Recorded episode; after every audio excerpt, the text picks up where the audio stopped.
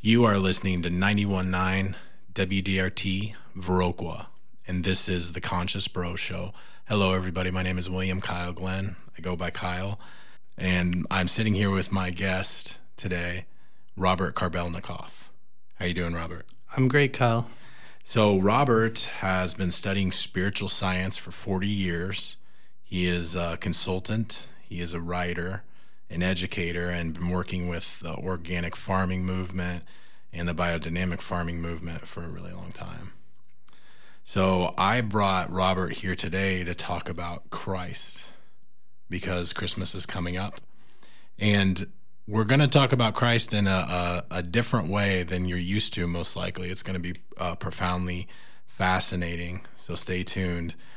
And you'll find that out even with this very first question that I have for Robert. What is esoteric Christianity? Thanks, Kyle. Um, well, I would say esoteric Christianity is a way of understanding and uniting with the being of Christ that is not defined by a particular religious practice or belief system. So, in other words, um, you could be a student of esoteric Christianity, and at the same time, you could be a Buddhist or a Muslim or a Sufi or a Native American. You could be part of, you could be a Catholic or a Lutheran or a Presbyterian, and in fact, or a Mormon or, or, or, in fact, there are students and practitioners of esoteric Christianity who are part of all of these other paths. Why? Because in esoteric Christianity, we understand that the being of Christ transcends any particular religion. Christ embraces all the religions. Christ is a power for the unity of religious life in humanity. But Christ is not defined entirely by a particular religion. Christianity, for example. Christianity is a whole set of religious practices that came into being in response to the life of Christ, but they don't define Christ. We can have today a direct relation to this being that is not defined by historical religious practice. So that's pretty encouraging. The way that you're talking about Christ is almost like an objective fact, like something that is just so in the universe. And that reminds me of you know we said at the beginning you've studied spiritual science for 40 years. How does that relate to spiritual science? And I guess what is spiritual science? Hmm. well, Christ brings different teachings and wisdom to every age. Christ is a real being, a being that's part of the evolution of the earth, that's continuing to evolve with humanity. And spiritual science is, you could say, a gift of the Christ being to this particular age. Human beings have a need in our age to understand the nature of the spiritual world, the nature of Christ um, the nature of what it means to be a human being. Human beings want to understand much more deeply in our time than historically human beings were, were satisfied um, with a kind of more surface level understanding of Christianity, let's say.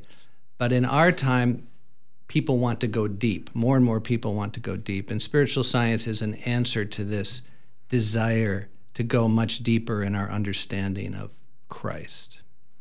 Interesting. I mean, that brings up a question I was actually going to ask you. And now this is coming from Rudolf Steiner, who is somebody that I've gotten a lot of my information about of esoteric Christianity, somebody that really dives deep and is uh, seeking and searching for, for the answers. Steiner put it in his um, spiritual scientific research that, you know, back in the day, you know, Christ did his deed 2000 so years ago. It was a really powerful event, and the spirit, the emotion behind that was almost contagious to where it just went from heart to heart and it was able to pass from community to community and embraced but there was almost like a lack of understanding of what it actually meant. And he said, uh, today, what's really being asked for is for people to understand through their thinking, through knowledge, actually what happened. Can you go deeper into that? Yeah, from the perspective of spiritual science or anthroposophy, we're at the beginning of the Christian era, actually. so, meaning all this has happened, what's happened historically thus far, happened under a certain inspiration, but it wasn't really understood. And the future of Christianity is going to be a process of illumination where we come to understand what it means to be human. We understand the nature of planet Earth and how to care for planet Earth. It's it's a conscious evolution. And the last 2000 years has been a kind of preparation for this moment in time when human beings can take an enormous leap in their consciousness and enter into the deeper mysteries because our destiny as human beings is to be a co-creator with the divine and this is part of what the christ was bringing 2000 years ago was to restore human beings to their mission as a co-creator not just a creature seeking salvation but a being that's called by the gods to help carry evolution forward. And we need knowledge for that. We need to understand our role in the universe. And this is, again, this is the need that spiritual science seeks to address.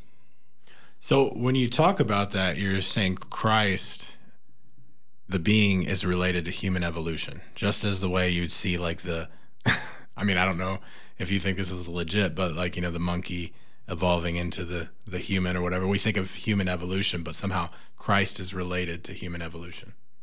Yes, yes. Sometimes it's called the Christ impulse um, in in anthroposophy. It's it's a force that's leading human beings ever and again to realize new aspects of our potential, of what it means to be human, to keep rising up and growing in our knowledge and capacity to, to deepen our ability to love, right? So when, when Christ first came in Palestine at that time, the concept of love was limited to your people, right? So if you were a Jew, you felt love for other Jews. You didn't feel love for non Jews. And this is the same for the Greeks. This was the same for every culture. I, I met a Hopi elder a couple of years ago, and we were talking about the meaning of the word Hopi. What does it mean to be a Hopi? And he said, well, it means to be a human being. if you're Hopi, you're human.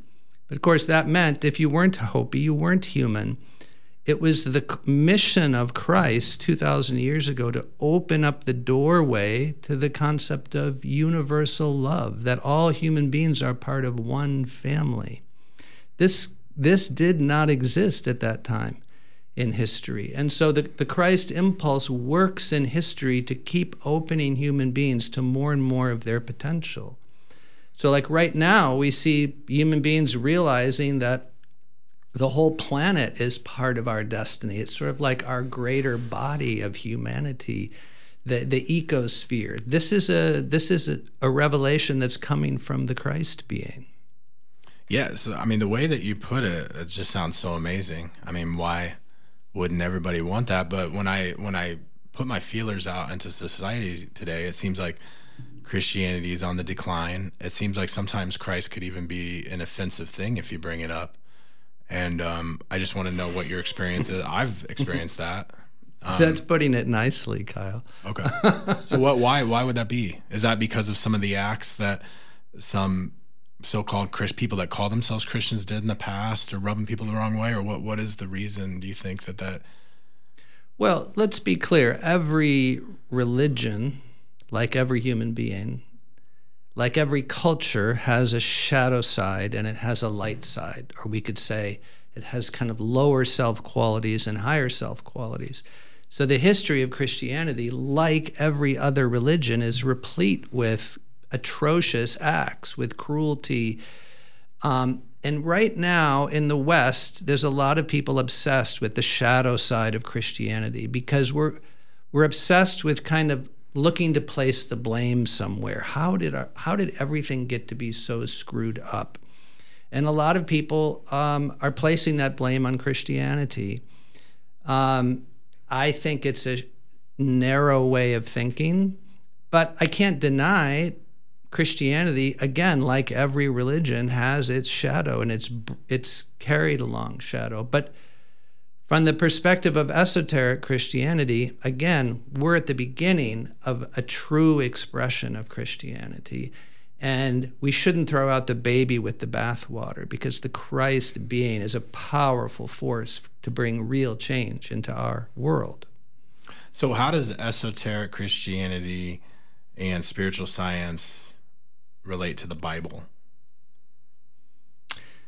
Well, the Bible um, is full of stories of people's real communion with the spiritual world. I mean, the Old Testament is basically a book of stories of human beings' interaction with different divine beings. And the Gospels tell the story of different people's encounter with the being of Christ. So there's incredible wisdom in the Bible. However, if we want to unlock the wisdom of the Bible, if we want to really understand it, we need to understand the inner dimension of Christ, the inner dimension of the human being. There's a lot of language in the Bible that we would call mystery language. The Christ is referring to initiation knowledge. And if you don't understand that, you can you can misunderstand the teaching. What's initiation? So initiation is the process whereby a human being becomes a citizen of both the spiritual world and the physical world. So we we we all are capable of moving around and doing things and we're functional in the physical world.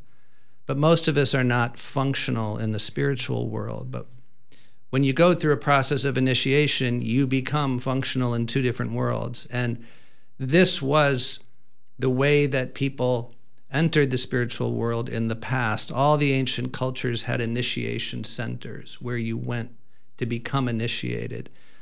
And the, the mystery schools. Yeah, mystery schools, initiation centers of various kinds all over the world. And this is another part of the mission of Christ in Palestine. You see, initiation had reached a crisis at this time all over the earth.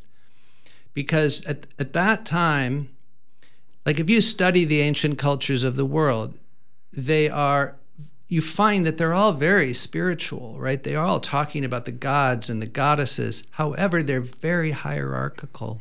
It was really only the elite of these cultures that participated in initiation. And the whole culture was generally guided by the initiate kings of one form or another. But part of the mission of Christ that was so radical was to bring initiation to every single human being, to remove the hierarchical approach to initiation and, and invite every human being into the process of uniting with their higher self, with their inner law, with their own relation to the divine. This was the deeper mission of Christ at that time. Wow. So I've just made it through some of the lectures that uh, Rudolf Steiner gave about um, Christ through his own spiritual scientific research, and it's called the Fifth Gospel. And he talks about the early life of Jesus, something that we that most people don't know that much about and he talks about Christ wrestling with Judaism, um, paganism, and this group called the Essenes. And I'll just try to sum it up real quick. Basically, says that these practices, Jesus' experience was that these practices no longer they had they were starting to lose their fruit, or they they weren't able to commune with the divine in ways that they used to. Um, can you go deeper into that? Why was that? Was that true? Why was that the case? Yes. So this is a fact. Every spiritual stream goes through a phase of growth and decline. Every culture, every human being, we go through growth and decline. And at the time of Christ, the great traditions which had inspired humanity for thousands of years were in a stage of decline we see this in, in Judaism. Look at the rigidity that the that the Christ encountered in that culture among the Pharisees and the Sadducees and and and and as a young man, we understand through Rudolf Steiner's spiritual research that the Christ traveled all over um, the Middle East of that time, and it had encounters with pagan cultures, and discovered that it wasn't only the Jews that were in decline; the pagan cultures were also in decline. The, the, people couldn't find their way to the spiritual world through those initiation practices anymore, and this filled Jesus, who is not yet the Christ, with the most enormous grief and pain because he saw that human beings were not able to find their way to God. Right. And so what was his answer to that? You know, what what did he have to do in order to help with that? well, what we what we understand um, is that the being of Jesus was Jesus was a great initiate of the ancient world. He was a reincarnation of one of the greatest initiates. And his task was to become a vessel for a divine being who we could call the Christ being, the solar logos. And he had to be prepared for this task. And this task reached a certain culmination when he was 30 years old and he underwent the baptism by John the Baptist. This was when Jesus, this great initiate, had reached a crisis. He had reached a crisis in recognizing that humanity, if a new impulse didn't come in to human evolution, humanity was going to simply decline and become completely degenerate like more more hardened, more material, more and more hardened, more and more materialistic, more and more hateful of other human beings. And why? Why? Just because that was just the direction they were going. Yes, because human beings had succumbed to error at a certain point in evolution. It was actually part of the divine plan that error enter human evolution, that human beings had to encounter the potential for error and evil. This was necessary so that we could attain our freedom, so that we would not just be automatons of the gods, but that we would have our own independent individuality. So the gods, this was part of the plan for human beings. However, we had sunk so deeply into error at that time that there was a real risk that humanity would lose its way. So, I mean, evil and error is a real force in the world, and human beings were succumbing to it. Um, go a little bit deeper into evil um, as illumined by esoteric Christianity, because I understand there's a. It's it's thought of as like a polarity in esoteric Christianity, yes. not like good and bad, but a polarity of evil and good in the middle. Yes, you could say that one of the teachings of Christ in our time is concerns the nature of evil. That for human beings to grow into our true task as co creators, as I said earlier, we need to understand the nature of evil more deeply.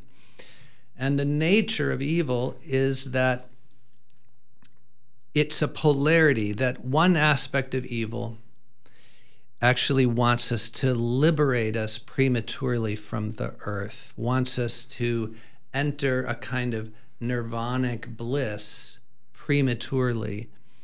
And a second aspect of evil wants to bind us to the material world as hardened materialists or technologists and make us obsessed with material wealth and material power. And this polarity, evil tries to either one sidedly spiritualize us or one sidedly materialize us. And, and the Christ being is really a being that teaches humanity how to hold the balance between these two tendencies. Right on. What what would is there a name to be associated for? So it's basically like evil is getting way too far out of balance on either end, is what we would call evil. Yes, these forces. So you could just say human beings live between the tension of spirit and matter. Mm-hmm. And we need to strike a balance between spirit and matter. And at any given time in our individual lives or our whole culture, we can become imbalanced. Right on. So it's just a challenge to stay in the middle, basically. Well, yeah. I mean, look at we have enormous evil in our present culture and our present civilization. We have to meet it out of an abundance of good. But one temptation would be to escape, would be just like, hey, this is up. I'm out of here. Excuse me. um, and we see this tendency very strongly in our culture right now. It's a very strong leaning toward kind of a dystopian, nihilistic view of the world. The, the world's just gone to hell in a handbasket, and we either need to get out um, or we need to just create some haven where we can enjoy as much as we possibly can, but we can't do anything about it. We can't be active. We can't work for the transformation of the world. Unfortunately, this way of thinking is really infecting the next generation. Right on. Well, you are listening to 919 WDRT, and this is the Conscious Bro Show. We are talking about Christ in the esoteric sense, and we're really getting deep. And on that note, I'm interviewing Robert Karbelnikoff, by the way, as well. When we talk about such matters, and one kind of gets into stuff that, you know, maybe doesn't seem like it's addressed in the Bible, or most people might not get it from the Bible, I, I almost get like a little worried because it, it seems like some people feel like like that's bad or something, or like you're like you're not supposed to get into like esoteric matters when you talk about Christ and um, like because it said that in the Old Testament or something, or Paul mentioned it at one point. Do you want to get into that? What, what's that all about? Well, this is a really interesting topic, Kyle. So, in a way, this goes back to the history of Judaism. So, I'm going to give you kind of a big historical picture of this, okay? So, at the time that Judaism was coming into existence, the pagan cults around them, the pagan religions, the pagan cultures were already on a path toward decadence. And so many of these pagan cults were succumbing to evil influences, right? So even though these religious practices may have originally been good and pure, they had succumbed to decadence. And so you had you know sacrifice of children. You, you you you did literally have decadent practices happening among the pagans. And this is why the Jews had this mission to separate from the pagan people and to establish a different kind of religious practice. And so in the bible you do have passages about the need to separate from these degenerate pagan practices. And sometimes people associate that with the whole notion of the occult, with kind of sorcery, with esoteric knowledge that isn't in the Bible, can sound to them like, ooh, that's scary. That's something that we need to separate from. And, you know, it's true that that there are some occult practices that, yeah, would be good not to practice. Um, there are spiritual teachings that are unwholesome. That's all true. But to react to that purely out of fear, well, this is what we see a lot. People react to that out of fear and they're like, well, we just want to be true to the Bible. How do we be true to the Bible? And that's going to, you know, we're going to be safe then. We're going to be good with God. But the thing is, human beings, it's not our destiny to just try to be good. Like I said, we're called to be co creators, we're called to bring our individuality into existence, our unique contribution. And in our time, to be a mature individual, we need to understand the nature of creation, what it means to be a human being. How does the spiritual world actually work? What's the nature of the evolution of humanity?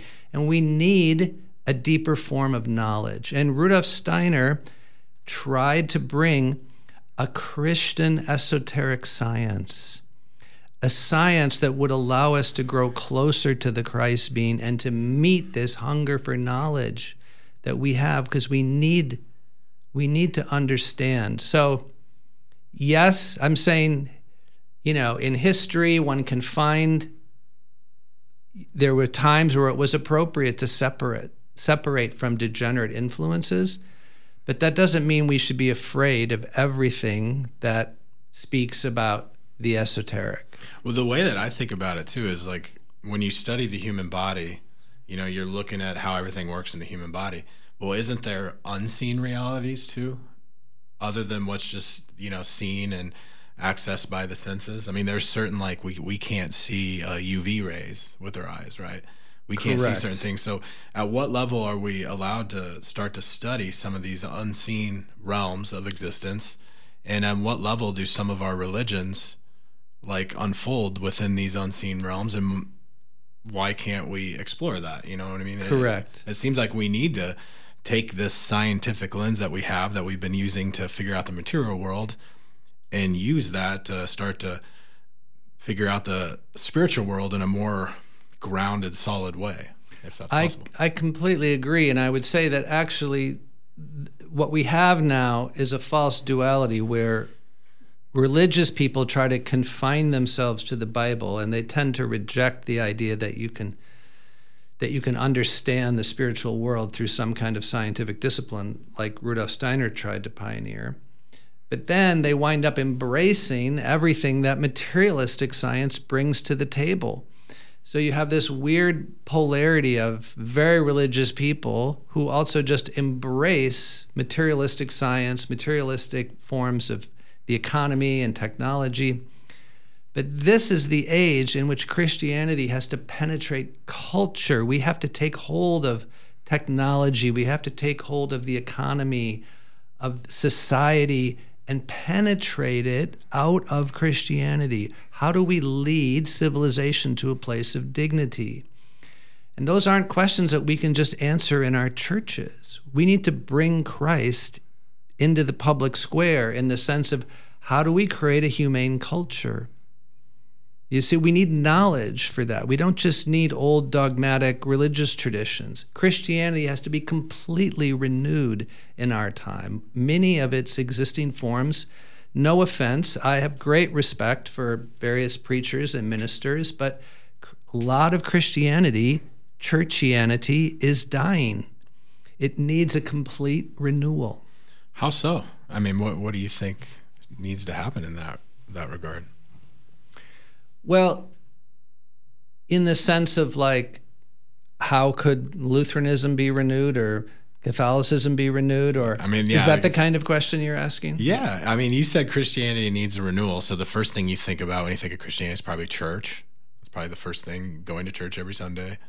Well, reading the I would say I would say the biggest thing that churches need to consider for their own renewal is the idea that human beings have a low, have a higher self.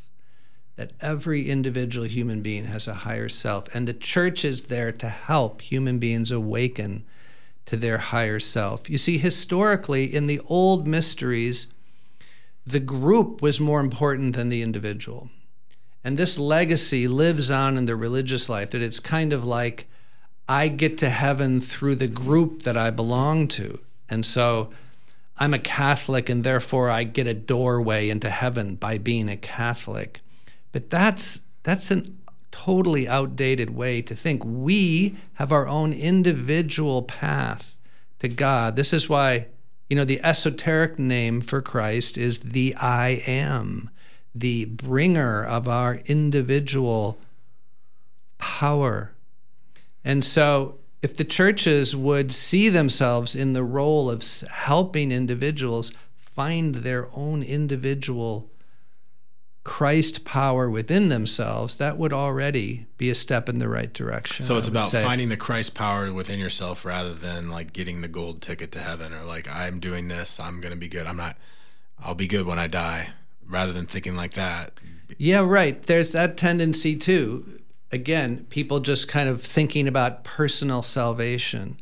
We need to be thinking about the transformation of society and of the planet. Christ is a profoundly incarnational being. He wants us to bring our highest self into incarnation.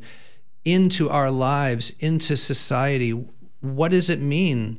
What, what would a Christian form of the economy look like?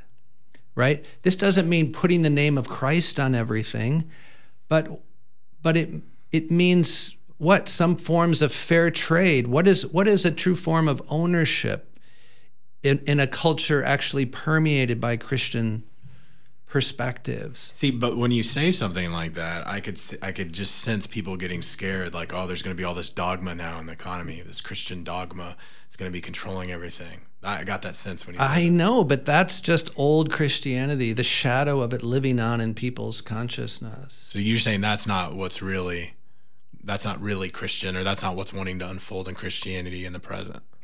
Correct. Correct. I'm talking about an economy of love. Like we do so, look, Christ is working in the world, whether people know about him or not. And we see a lot of developments in the economy that are that are Christian, meaning, well, basic things like people don't want to buy products that have been made in sweatshops somewhere where the people making those products have been utterly treated like they've been degraded, right? That's a Christian sentiment working in the economy to actually care where a product came from, how it was produced. I mean, with all these people at the co op buying that food partly because they believe that it's better for, for the environment, the way it was grown and raised. So Christ brings this power of empathy, of entering into an understanding that our actions matter it matters how we produce something, how we grow something, how we trade something, the whole fair trade impulse. Really, this is the interesting thing. Like Christianity and Christ, the whole impulse, universal human rights, the notion of fairness, these things come out of the history of Christianity, but they have to they have to be renewed now. Well, I think I think it's helpful to think of humanity in and of itself as an organism that's growing and evolving over time. Because if you think about it like that, and this is what I've learned studying esoteric Christianity, because if you think about yourself, like what was appropriate to you when you were like one, two, three years old, is no longer like how you were treated by your parents or you know what yes. the, the boundaries you yes. had like you weren't able to like you would have like that little wall like guarding the stairs right? Like you, right. so you don't fall down the stairs. That's you might right. not have been allowed to cross the street. You know what i mean? But now that now you're an adult in your 20s and now you have access to a lot more. And from what i understand with esoteric christianity they they relate it like that. Like what was okay for you know, for the Jewish peoples in the Old Testament, then all of a sudden when Christ came back and, you know, these Pharisees and Sadducees were like trying to lay down the law, then all Christ is like, well, now we're, he was like bringing the new revelation and, and how we got to think about it like that. Do you have anything to say? Well, totally. I think that's completely accurate. So much of the religious life of humanity right now is still oriented toward an age where human beings were not ready to think for themselves. And so it has, still has a lot to do with authority. People associate religion with authority. But that is not the mission of Christ to bring some big, giant, authoritative infrastructure to tell human beings what to do. This is what the Bible says. Or you're going to hell. Or That's you're it. going to hell. That's what people. That is a complete with. shadow of the true impulse of Christianity. It had is a reason why it happened because, you know, like you said, when we're children, our parents do need to create structure. We have to learn right and wrong. It's a developmental process. But eventually, we have to find the law within, right? We have to find our inner conscience, our, our own inner motivation to do the good.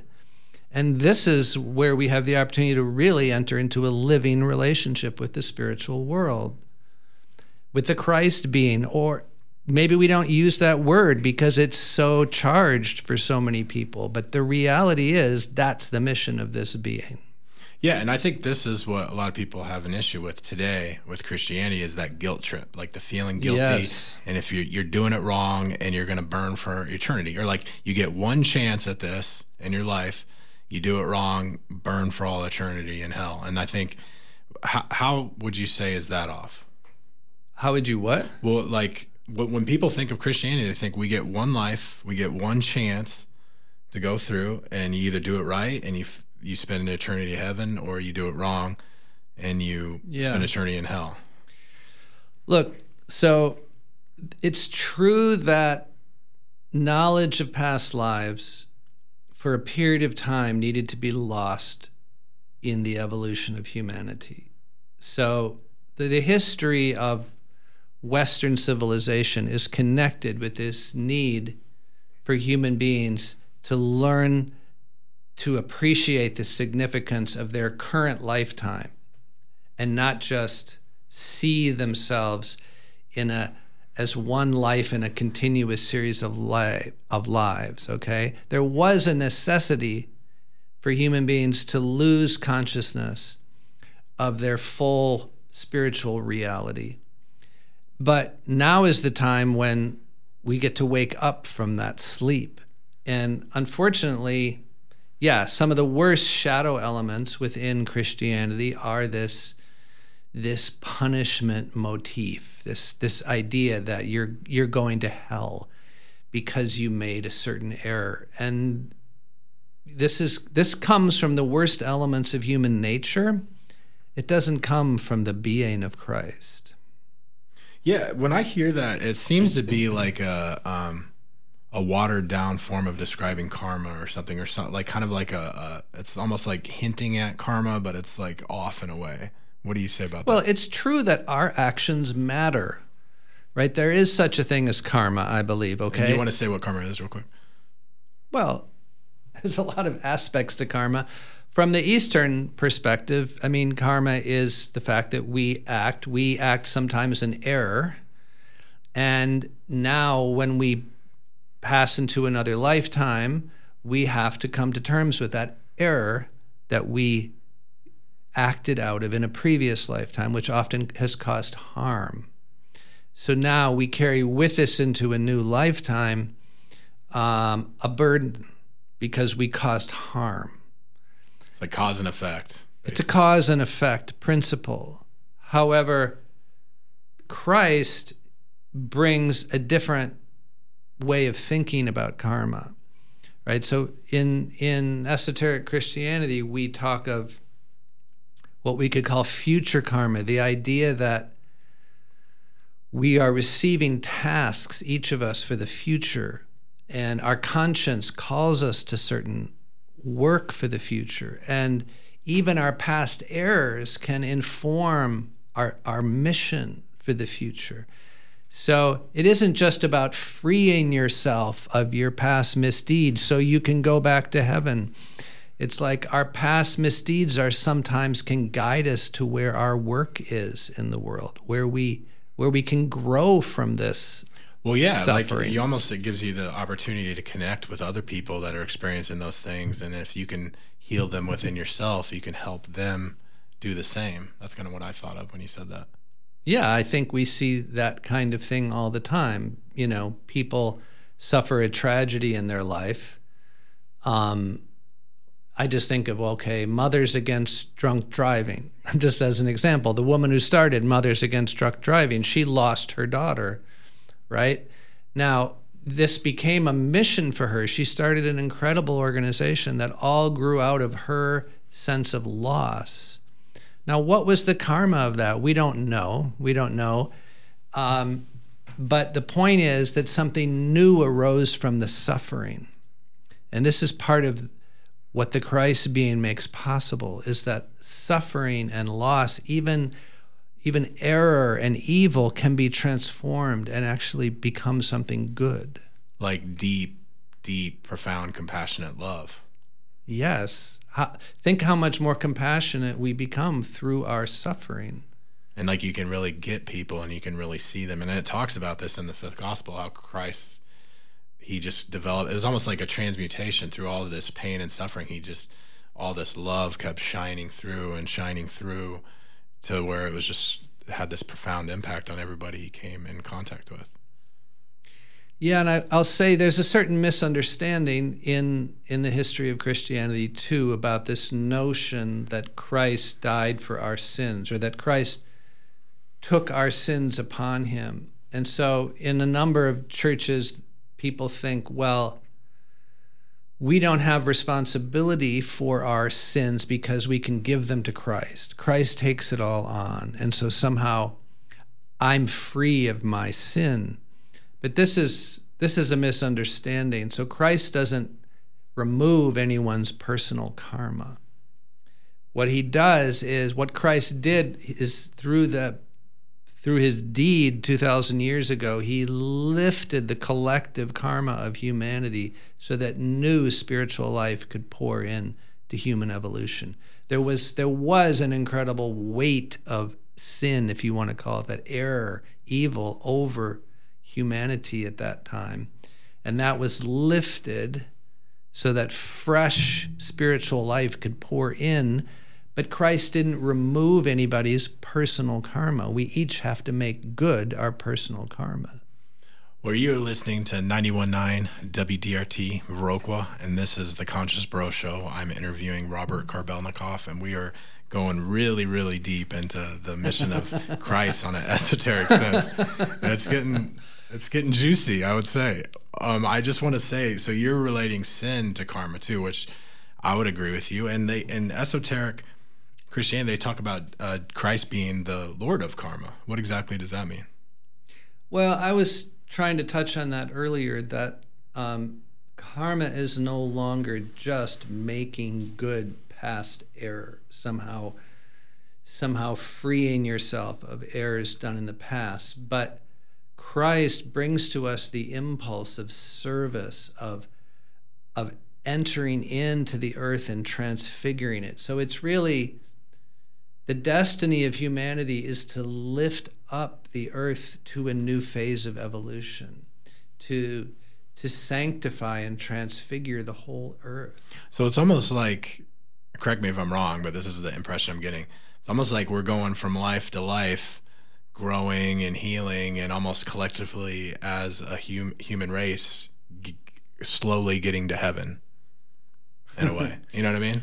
Am well, I, but we're, off? we're bringing the whole earth with us. So with one of the, the teachings of esoteric Christianity is that when Christ died on the cross, this this the spirit of Christ took dwelling within the earth. The earth is now the body of Christ. This was the mystery of the Last Supper, Christ saying, This is my body, this is my blood he's he's informing the disciples that he will now be present in the whole earth.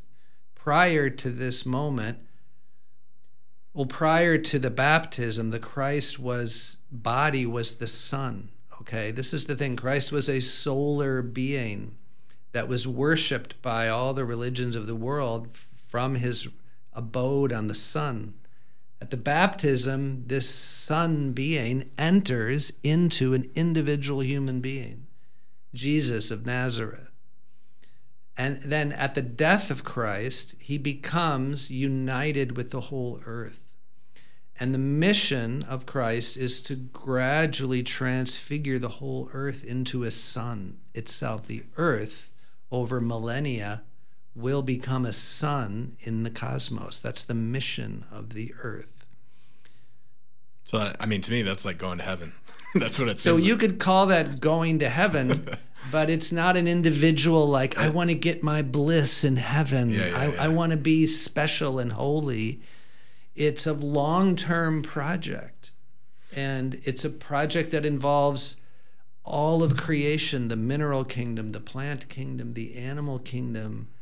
We are connected to the, all of nature so uh, two things are coming up. When you're saying this, it reminds me of like ascension, something that I hear a lot um, uh, in the New Age community, or like reaching 5D. I wonder if you could. Mm-hmm. That's what that reminds me of. Of like we're collectively like raising our frequency, raising the Earth up to. Is that relatable, or what? What would you say about that? Well, I would say two things about it. I think that we live in an age where the Christ being wishes to expand human consciousness to a to a greater knowledge of the whole cosmos, to feel ourselves as citizens of the cosmos, of the universe. And so on the one hand, it would be fair to think that that certain New Age teachings connected to 5D or 60 or 70 or who knows how many these Dimension. are, are dimensions, yeah, are perhaps an expression of this Christ impulse expanding human consciousness at this time, um, or at least to striving in that direction. However, I would say that to the degree people are thinking, this is my way away from this planet, this is my way to exit, this is. This, I would say, is not a healthy tendency, right? So, our task is to bring these spiritual powers into our lives on earth, to transfigure society, to make the world a better place, not just to get the hell out of here. Yeah, I was driving home from or driving to Rockwell from Thanksgiving, and I had this like almost epiphany because I was listening to the Fifth Gospel from Rudolf Steiner, and he was talking about some of these old Persian mysteries, and they had these different stages of initiations.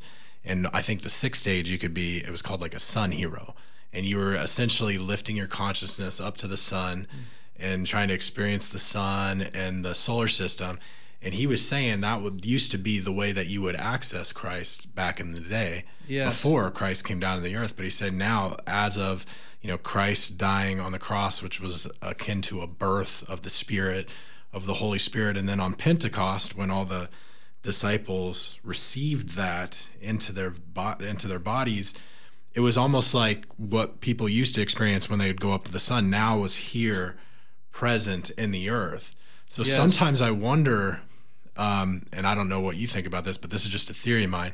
This desire to get off the earth and to like ascend off the earth is akin to this old way of doing things when you don't need to do that anymore. You can access the Christ here now on the earth. Yes, yes, that was part of the mission of the Christ being 2,000 years ago, was to bring about a new form of initiation so these old initiation centers we spoke about, all of them, the, the final stage of initiation was like a three day temple sleep where you left your body and the your, the initiates guided you into the spiritual world and you you received enlightenment and then you were carefully brought back into your body. It was like you died for three days. And Christ brought a new form of initiation that we could experience without having to leave our bodies. We could experience incarnate initiation. And this is important for our time because we need to practice the ability to transform civilization, as I said earlier, like to bring the Christ impulse into each act of our daily lives, to bring dignity into our lives, into our economy, into our lawmaking, into everything needs to be transfigured. And this is what the Christ impulse is trying to bring.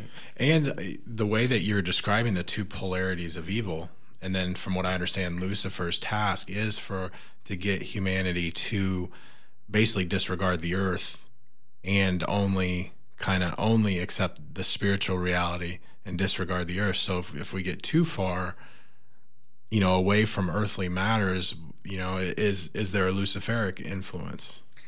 Okay, so you just brought in some new terminology around evil. So we were talking about a polarity, but we hadn't introduced these oh, terms. We didn't, yeah. So it's true that in anthroposophy, the terminology that Rudolf Steiner used for the overly spiritualized evil was he called that the luciferic influence, the, the, the, the forces of Lucifer and the overly materialized side he he ascribed to a certain spiritual being called Ahriman, which is a Persian term.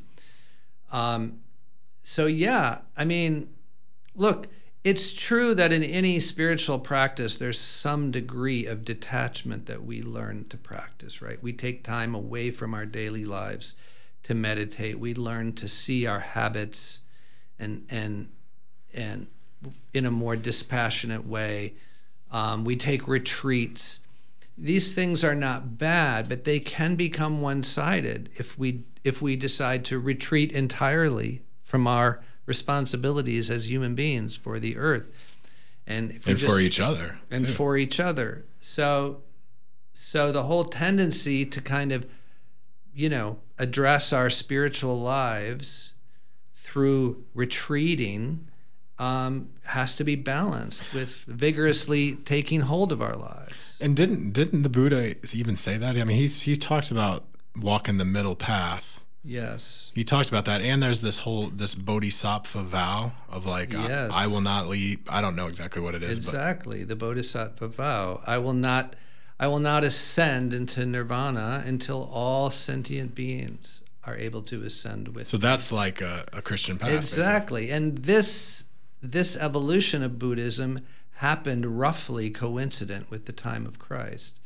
So Buddhism has gone through an evolution, I would say, to becoming more Christian. The Bodhisattva vow is imbued with a certain Christian spirit. So you can you can be akin to Christ. You could be walking, uh, I guess, a Christian path, so to speak, even without like going to church every day or even knowing that you are. Is that fair to say or no? I think that's fair to say. Look, the Christ being is working in every single human soul. Sorry, I know it probably freaks out some people. Like, I want nothing to do with Christ. But from the pers- from this perspective that I'm speaking out of today, the Christ being is the guide of every human soul toward the greater unfoldment of our potential. And at which time an individual human being wakes up and has a conscious relationship to that being is is a, a special thing in someone's destiny but it's some people devote their whole lives to service to love right to care for the earth without having to think of themselves as christian okay? So this is you know, partly the mission of esoteric Christianity is to help people separate the spirit of Christ from the forms in which it has so far taken. So, if you say that uh, Christ is like in the earth now, with it, so by connecting with the earth, you can connect to Christ. Because I know I've heard um, Christians say that you know you don't want to be of the world. You know what I mean? What how how can you like how can you connect to the earth and connect with Christ and not be too like materialistic and too dense, I guess. You know what I mean? Well, okay, so I think many people in our time are having spiritual awakenings through their contact with nature, right? I mean, the whole environmental movement, in a way, has been fueled by a, a kind of awakening to the beauty and dignity of the natural world. And I would say to some degree that's because people are experiencing the spirit, the spirit of Christ moving in the natural world, right? I would argue, even again, if they don't use those terms, nature has been enlivened in our through the working of the Christ in the earth for 2,000 years. And some people can experience this vitality. But I would say the Christ being also wants us to, to actually understand how spirit and matter work together in every being. So every plant, every animal, every landscape brings together spirit and matter in a particular way. And if we want to serve the transfiguration of the earth, we need to become conversant in understanding how spirit and matter work together so that we can work in a balanced way again. Okay, I got two more questions. All we, right. we got to do them quick. All okay, Because we got like, what, five minutes? All right. One is I know when pe- a lot of people talk about Christianity, they think women being mistreated. What's that all about? Is that a true Christian impulse? No, or like would, part of the patriarchy or something like that. I've heard this. Yes. Before. So this is again connected with the historical separation between Judaism and paganism. Okay, in in in paganism, you had a much stronger role of the female priestesses, okay? And in in Judaism, the male element played a much stronger role in the priesthood.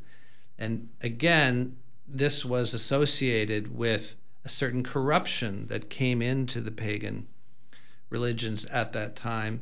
But this now has been transformed through the Christ being. So it was necessary for the Jews to separate, but we don't need to keep practicing that because now is the age when both men and women can work together and open new doorways to the spiritual world. Um, women have equal dignity with men, and men have equal dignity with women. It's a it's a unified project that the Christ being is opening the door to now. And yeah, past forms of patriarchal religion are just that. They addressed a certain time in history. They're they're not really relevant to the present. All right, and the other one is um, is Christ coming back? What can we expect? It's like is Christ coming back, and how do we connect? How do we find him? Christ or, is not so from the perspective that I'm speaking out, from the understanding that I have gained from studying Rudolf Steiner's work, from studying other sources of esoteric Christianity, what happened 2,000 years ago was an utterly unique event. It does not need to happen again in the sense of a single individual becoming the bearer of the solar logos and performing this deed of sacrifice.